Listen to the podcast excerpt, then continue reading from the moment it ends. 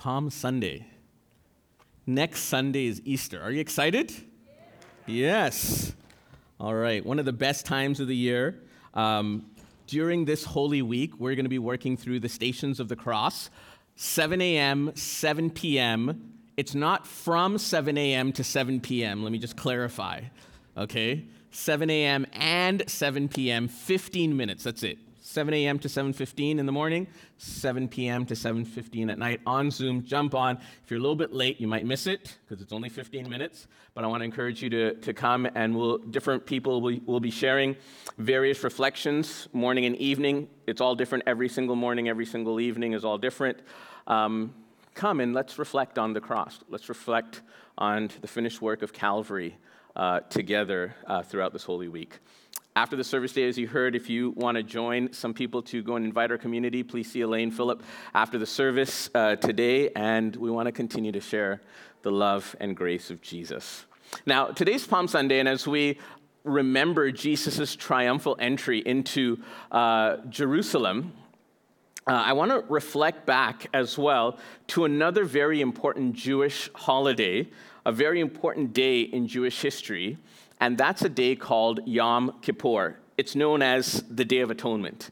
And so today's glimpse of Calvary takes us back to the Day of Atonement and how the high priest made intercession for the people through sacrifice. It's probably the holiest day in the Jewish calendar. It usually falls around October or so uh, in the calendar year.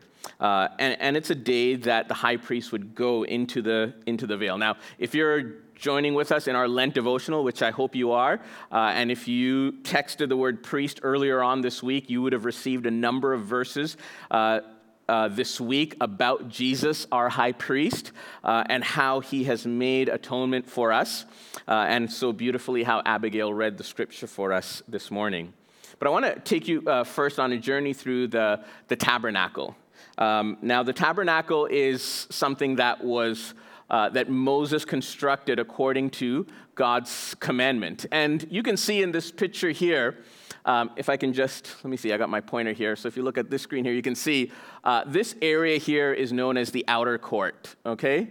And inside here is known as the holy place and the most holy place. You see this pillar of fire that represented the presence of God. In the nighttime, it was a pillar of fire. In the daytime, it was a pillar of cl- uh, cloud. Um, now, to get into this outer court, just to come through this gate here, okay, if you take all of humanity, to get into the outer court, you had to be a person of Jewish descent. So you have all of humanity, now you narrow it down just to people that are children of uh, Jacob, children of Israel. Okay? That's, that's in the outer court. You can see there's an altar that's there. You can see from here, this is the outer court, the altar that's a sacrifice that's going to be offered by the priests first before you get into this place known as the holy place. Okay? Now, to get into this place here, this is inside, this is the holy place, okay? To get into the holy place, you had to be a son of Aaron, one of the priests. So you have all of humanity. You narrow it down just to the children of uh, Jacob, the children of Israel, that could get into the outer court. Now, to get into the next place, the holy place, you had to be a son of Aaron, one of the priests, that would make you, that would help you to get into here. You'll see here a candlestick, there's a, a table of, of bread here, there's another altar of incense that's there. But then to get into here, what's known as the most holy place, only one person, only the high priest. Now, if you know, did anyone notice the black curtain there? So this is probably this is something of what it might look like. So this picture here, this is the holy place looking into the most holy place. There's this big curtain. For us today, we have this nice black curtain that represents that curtain. Okay? And so all you have all of humanity narrowed down to just the children of Israel that can get into the outer court. Then out of the children of Israel, just the sons of Aaron can get into the holy place. And then out of that, out of, out of Aaron and his sons, only one person, the high priest, when Aaron was alive, that was him. When he died, then it went to his eldest son. And when he died, it went to his eldest son. Only one person could go into the most holy place. So, see you guys, okay? You guys figure things out. I'm going to be with Jesus with the light. I'm going to be over here enjoying the presence of God. I'm in the holy, I'm not in the holy place. I'm in the most holy place. I don't know, you guys are somewhere else. But I'm here enjoying the presence of God within the veil. As the high priest, I'm here offering up a sacrifice. And so, once a year, on the Day of Atonement, the high priest would go within the veil. It's, it's really good in there. I'm not going to tell you what's behind there. You got to get to come back on Friday. Because something's going to happen on Friday. Something happened when Jesus died. Something happened that opened up a way not just for the high priest to go once a year behind the veil, but for all of humanity. It went from all of humanity down to just the children of Israel that could get into the outer court, to the sons of Aaron that could get in, Aaron and his sons that could get into the holy place, to just the high priest that could come into the most holy place. You'll find the story in Leviticus chapter 16, and it talks about this day of atonement. Aaron had to put incense in a, in a, in a sort of a basin uh, with burning coals. And when he went in there, here's a picture of what it would, uh, here's a picture of what it would have looked like of the high priest there in front of what's known as the, the Ark of the Covenant. It was the, the representation of the presence of God, of the glory of God. What's known as the, the Shekinah glory of God. Shekinah is a, a word coined by, by Jewish rabbis. You won't find it in the Bible, but it, it represents the dwelling place of God, the, the dwelling of the Lord. And so Aaron would go, and you can see here in this picture the high priest sprinkling on the Ark of the Covenant to make atonement for, for Aaron and for the children of Israel. And Aaron knew how serious this was because at a previous time in, in, in, the main altar in the outer court, when there was an offering, Aaron's sons had offered an, uh, an offering that wasn't accepted by the Lord, and fire came and, and consumed them. So Aaron knew this is, a, this is a serious thing. And especially going into the most holy place only once a year, he, he had to make sure that he did everything as God commanded. And in Hebrews chapter 9 and verse 7, it says, But only the high priest ever entered the most holy place, and only once a year. And he always offered blood for his own sins and for the sins of the people that had, com- that had committed in ignorance. Wouldn't it seem a little bit unfair? What, what if I told you that, hey, Daniel's the only one, okay, I'm representing, I'm, since I'm the pastor here, I represent the high priest, only I can go behind there. You probably think, well, hey, that's not fair, Daniel. How come you're the only one that can go and experience that? How come you're the only one that can go and see what's happening there? Well, as we've been looking at glimpses of Calvary through this series and seeing how these Old Testament stories represent what Jesus did on Calvary, and we get a little bit of an idea of the fullness of God's blessing in Calvary, I want to look at a few things, a few glimpses here. The first one is that the sacrifice of animals pointed to the ultimate sacrifice of Jesus. As you saw in one of those previous pictures, they had animals, lambs and goats and doves, and they had to kill those animals as a sacrifice to God but it actually pointed to the ultimate sacrifice of Jesus. The, the, high priest went into the most holy place with the blood of animals. But Jesus, in what we celebrate this week as Easter, in what we remember of Jesus' death on Friday and his resurrection on Sunday morning, when we think of what Jesus did on Calvary, this is what happened. He gave his life as a sacrifice. Hebrews 7, verse 27 says, Unlike those other high priests, he does not need to offer sacrifices every day. Those other high priests, because they came in with the blood of animals, they had to offer up sacrifices every day. Once a year into the most holy place, but other days they came to the altar and offered up sacrifices. They did this for their own sins and then for the sins of the people. But Jesus did this once for all when he offered himself as the sacrifice for the people's sins. This was a glimpse. All these sacrifices that were offered, all these lambs and goats and doves and animals and, and oxen and all of these things that were offered and sacrificed on the altar, they were all pointing to Jesus the ultimate, the greatest sacrifice, because Jesus went within the veil, not with the blood of animals, but with his own blood. Hebrews 2 says, Therefore, it was necessary for him to be made in every respect like us, his brothers and sisters, so that he could be a merciful and faithful high priest. He was the high priest that went in within the veil before God. Then he could offer a sacrifice that would take away the sins of the people. He offered himself as that sacrifice, going within the veil for us. The other high priests, they offered this, uh, the blood of animals. But Jesus in Hebrews 10 says, But our high priest, Jesus, offered himself to God as a single sacrifice for sins, good for all time. Those other high priests had to offer continual sacrifices, but Jesus' is one sacrifice for all covered all of our sin. Another glimpse that we get is that the failure of the high priest points towards the need for a better high priest to come. We see the, the frailty of humanity. We see the frailty of, of human high priests in what they can do. And then we also see the beauty of Jesus as our high priest.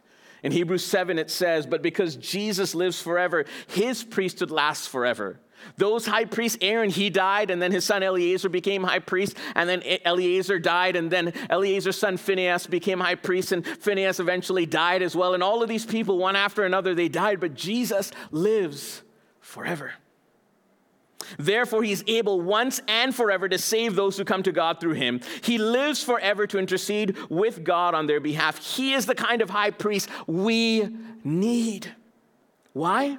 Because unlike those other high priests, he is holy and blameless, unstained from sin. His sacrifice is perfect. Those other high priests first had to come with the blood in order to atone for themselves and for, the, and for their family. But Jesus, with his own blood, holy, perfect, blameless, went into the most holy place for us. He is that better high priest. The frailty of humanity, the frailty of those human high priests pointed towards the need for a better high priest, pointed towards the need for a blameless high priest. He has been set apart from sinners, he has been given the highest place of honor in heaven. Hebrews 4 says, So then, since we have a great high priest who has entered heaven, Jesus, the Son of God, let us hold firmly to what we believe. This high priest of ours understands our weakness. Those high priests, they just were doing their duty. And maybe they could sympathize or even empathize a little bit with the people that came, but not like our perfect high priest, Jesus, who knows and feels our infirmities, knows our weaknesses. This high priest, Jesus of ours, understands our weakness, for he faced all of the same testings we do, yet he did not sin. So let's come boldly to the throne of our gracious God. There we will receive mercy and we will find grace to help when we need it most. The beauty of our high priest is that he's blameless and that he feels and empathizes and knows what we feel. He knows the temptation that we feel. Thirdly, the, the tabernacle pointed towards the eternal place of worship. Those pictures that we saw, that was just the, the outer court and the, the holy place and the most holy place. And God gave so much instruction and commands to Moses and told Moses, make it exactly the way I told you. Don't d- deter from one single way. Why was it so important? Because it was a glimpse, it was a shadow, it was a, a pattern of the true tabernacle in heaven. And God wanted people to know. As Abigail read in Hebrews 8, here is the main point. After talking a couple of chapters about the tabernacle, the high priest, offerings, and sacrifices, the author to the book of Hebrews says this Here is the main. Don't you love statements like that? Okay, here is the main point. We have a high priest who sat down in the place of honor beside the throne of the majestic God in heaven. There he ministers in the heavenly tabernacle, the true place of worship that was built by the Lord and not human hands. Jesus is in the true tabernacle. All of this and all the pictures that you saw, it pointed towards the real thing. It gave us a glimpse, chapter after chapter in the book of Exodus, chapter after chapter in the book of Leviticus, chapter after chapter in the book of Deuteronomy. They are just glimpses, they are just a foreshadowing of the beauty and reality of eternity. Jesus went within the veil. Jesus went into the most holy place to make a way for us. And so the author of the book of Hebrews says, So Christ has now become the high priest over all the good things that have come. He has entered the greater and more perfect tabernacle in heaven. See, on, we'll talk about this on Friday. On, on, on Friday, when Jesus died on the cross, when he hung there, when he died for you and for me, he went in, not to the earthly tabernacle. Something happened in the earthly tabernacle that curtain that separated the holy place from the most holy place in the earthly tabernacle, it tore in two. But that was just a glimpse, that was just pointing towards the fact that Jesus, he didn't enter the earthly tabernacle, he entered the heavenly tabernacle with his own blood, sat down on the right hand of the Father, and said, Hey, Father, I'm here now. My children, Here's my blood. Forgive them. Jesus, as our high priest, he has entered that greater, more perfect tabernacle in heaven, which was not made by human hands and is not part of this created world, with his own blood not the blood of goats and calves, not the blood of animals, Jesus with his own blood, the perfect, sinless, blameless sacrifice of the Son of the living God, the Lamb slain from the foundation of the world. The glimpse that we see here is this perfect, sinless man, the Son of God, takes his own blood, goes within the veil, and says, with his own blood, he has entered the most holy place and has secured our redemption for one year. Until the next day of atonement? No. That's what the high priest had to do year in, year out. Day of atonement, okay, let me offer this, take the blood there of the animals. I'm going to sacrifice that. I'm going to offer the blood here, sprinkle it in the, on top of the Ark of the Covenant for the sins of the people, for my sins. Come next year, guess what? Well, there's more sins. I better do this again. I have to do this again. It's commanded to do this again. But Jesus, this is what we remember in Calvary. This is what we celebrate this week. This is what is the story of Easter, the story of the cross, the story of Jesus. That he went into the most holy place with his own blood and secured our redemption forever. Amen. Forever and ever and ever. He doesn't need to go again. Here's another glimpse. The old covenant with animal sacrifices pointed to a new and better covenant with the blood of Jesus. See, we see that in this old covenant, they had to do this and that. It, it, was so incumbent upon them. You do this, you do that, you do this, you do that. High priest, you do this. Children of Israel, you do this. Followers of, the law, you do this. Oh, that old covenant had too many do's, do's, do's, do's, do's. But Jesus comes along with his own blood, goes into the most holy place, secures eternal redemption for us all, and brings in the new covenant. Now it is no longer, Channy, you do this. It is no longer Yvonne, you do this. It's no longer Larry, you do this. It is no longer Vikram, you do this. What is it? God will do it. I will give them a new heart. I will put my spirit within you. I will cause you to walk in my statutes. You will be my people, and I will be your God. This is the new covenant that Jesus makes because he went within the veil. This is the new covenant that Jesus makes because he went with his own blood. He is our blameless, perfect high priest. And he says, I am making a new covenant with you. When we celebrate communion, we drink of that, of that cup, of that juice to represent the blood of Jesus, the new covenant in his blood that Jesus took within the veil. And makes this new covenant for us. Hebrews 8 says, But now Jesus, our high priest, has been given a ministry that is far superior to the old priesthood. For he is the one who mediates for us a far better covenant with God based on what? Better promises. Why? Because every time that Daniel says, I promise Jesus I will do this, without a doubt, Daniel fails. But every time that Jesus says, I will do this for you, Daniel, oh, that word is sure. That word is secure. That word will come to pass. That promise will be fulfilled. I will be with you till the end of the age. I will complete the work in you. I, when you walk through the waters, I will be with you. The word of the Lord, when it comes from his mouth, is sure and steadfast. And the last thing is that the most holy place, there within the curtain, within the veil, pointed towards the fellowship that God desired to have with his people. Now, you might say, Daniel, that doesn't make any sense.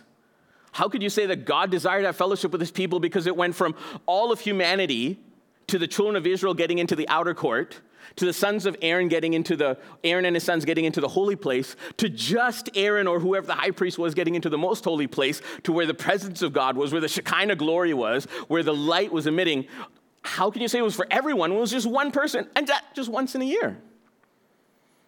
Well, God wanted to fellowship with his people. God wanted a fellowship with Israel. And Israel, the children of Israel said, No, no, no, Moses, we don't want to hear God's voice. You go, Moses.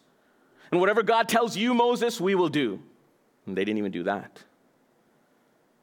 But in Hebrews it says, By these regulations, the Holy Spirit revealed that the entrance to the most holy place was not freely open, as long as the tabernacle and the system it represented were still in use. See, while that Old Testament priesthood and law and covenant was still in effect, you and I couldn't make it in there. But Jesus, but Jesus, when he, on the cross of Calvary, when he hung there, and when he willingly laid down his life for you and for me, and went within the veil with his own blood. And the veil was torn in two. When the curtain, that barrier that represented, the, the barrier that represented that, that separation, our sin separated us from God. Our sin separated us from the light of Jesus. Oh, that light that was trying to shine the light that was trying to come out, oh, it was, it, it was blocked. Our sin separated us from God. There, there was this way that we couldn't come without Jesus making a way for us. And that's why in Matthew 27 it says, Then Jesus shouted out again as he released the Spirit. At that moment, the curtain in the sanctuary, this curtain, not this one specifically, but this curtain that separated the holy place from the most holy place was torn into two from the top to the bottom. Come back on Friday. We're going to have candles and something else as well. So now we can boldly go to the throne of grace. And so, dear brothers and sisters, we can boldly enter heaven's most holy place because of the blood of Jesus. By his death, Jesus opened a new and life giving way through the curtain, through the curtain into the most holy place. And since we have a great high priest who rules over God's house, let us go right into the presence of God with sincere hearts fully trusting Him. God has made a way for us to fellowship with Him, to approach to that light, to come to the very glory of God. See, if you look at the tabernacle, this is the outer court, remember. The outer court was illuminated by the natural sunlight. It was illuminated by the, the sunlight that was around there. It speaks to us of how all of us are given a certain measure of faith and understanding. All of us are given a, a conscience to understand right and wrong. It's, it's the natural understanding he gives to all of, all of humanity. But then you get into the most holy place, and if you see in the most holy place, there's the, the light in the most, eh, sorry, the light in the holy place here. The holy place is illuminated by what's called a candlestick. And the candlestick represents the church. We studied about that when we did our series on the seven churches. And the candlestick represents the church and the light that comes from the church. And so it's incumbent on us to shine that light as the church. And so that's why it's important to gather together. That's why it's important to fellowship together, to do life together. We have life groups, we have Sunday worship, because the light that we get from one another within the church helps us. And sometimes we need to be corrected by your life group leader or by your pastor. Well, it's the light of the Word of God that's shining into your life. And sometimes we need correction, sometimes we need to be guided back onto the right path. Well, we get that in the community of faith. We get that being in, in a community like this uh, as uh, fellow believers, as we walk together, as we have elders that are over us, that watch over us as well, that give us guidance and counsel. And so, this is the light of the church. This is why the word of God is preached from this, I would say pulpit, but this music stand, right? The word of God is preached here. And sometimes we might not like it, but it's the light that's going to shine. It's the truth of the word of God. And it illuminates us. But do you know what else happens? Is that when you go here into the most holy place, there's another light that's there. It's not the natural sunlight, it's not the light that comes from the candlestick, it's the light of the glory of God. It was a pillar of fire during the night. It was a cloud of a pillar of cloud during the day. But it brought light. Can you see it? A little bit? Just a tiny bit? Hold on, I need some more light. I got to finish this message, right? So here, it's the light of the glory of God. It's the Shekinah glory of God. It's the light that is illuminating the most holy place, not a natural sunlight. But God told Moses, He said, I will meet with you there in, the, in, in, this, in front of the Ark of the Covenant to talk to you from above the atonement cover between the gold cherubims. You saw the Ark of the Covenant, and there are two cherubims that were there that hover over the Ark of the Covenant. See, that's where the presence of God was. And if we look and if we understand John, in the Gospel of John, Jesus said this Jesus said, Jesus spoke to the people once more and said, I am the light of the world. If you follow me, you won't have to walk in darkness because you will have the light that leads to life. See, friends, in the outer court, it was, it was just the sunlight. And in the holy place, it was the light of the candlestick.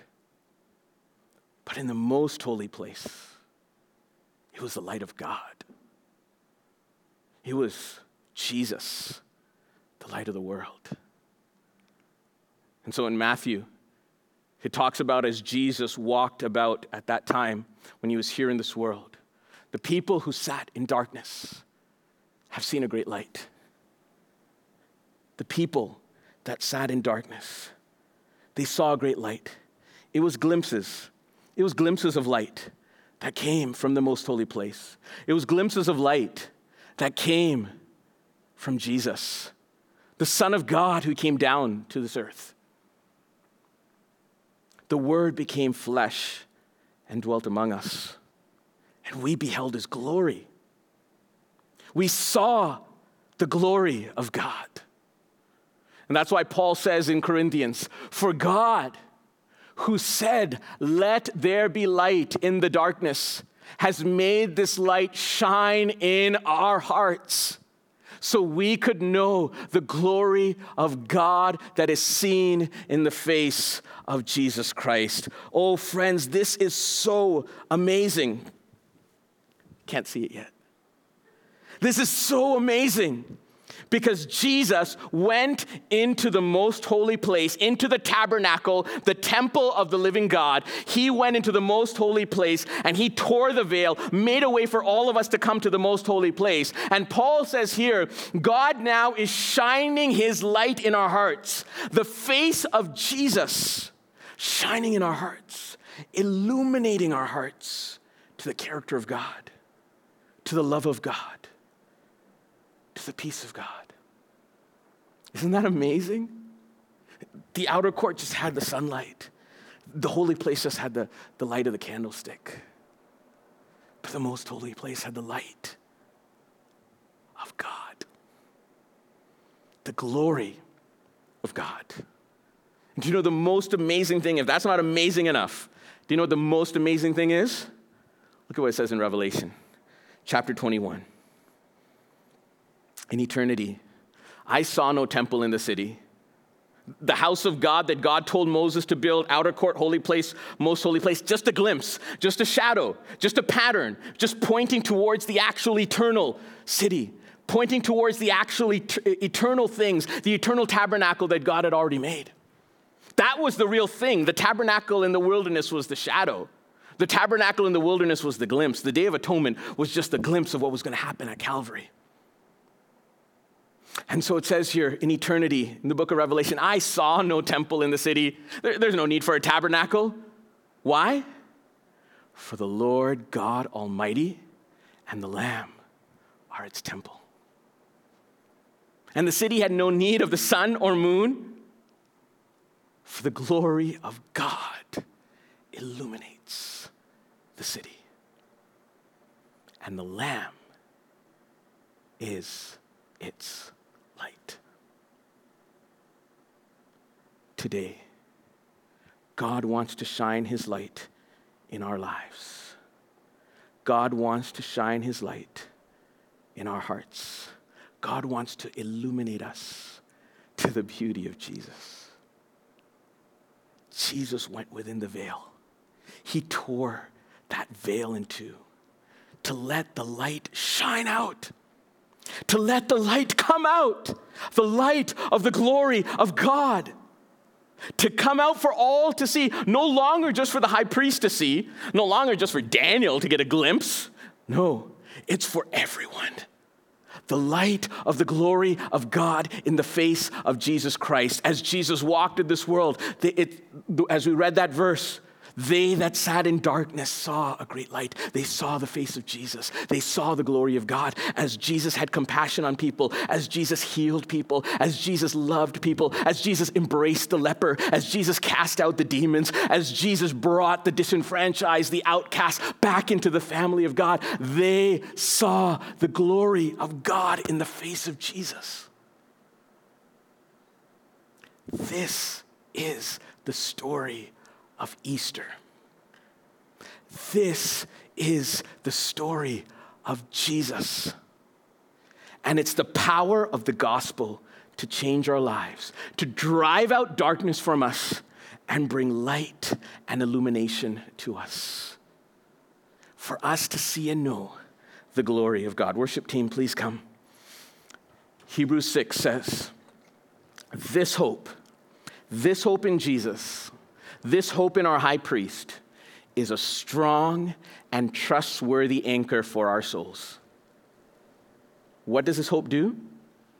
It leads us through the curtain, through that curtain, into God's inner sanctuary. Jesus has already gone there for us. He has become our eternal high priest. He's gone within the veil. Can we go now? Within that veil? Can we go now? See the glory of God in the face of Jesus Christ. See the light of Jesus. He said, I am the light of the world. We're going to sing this song, King of Kings. I, I, love some of these words. It says, In the darkness, we were waiting without hope, without light. Then, Jesus, you came. We were without hope we were without light, and Jesus came within the veil. For even in your suffering, You saw to the other side. You saw to the other side of the veil. In your suffering, as he was there hanging on the cross, he knew, I'm going to see the other side. I'm going to see, I'm going to break through that veil. I'm going to come into the presence of God and make and secure eternal redemption for all of us forever with one offering. You saw to the other side, knowing this was our salvation. Jesus, for our sake, you died. Let's stand and let's worship the Lord.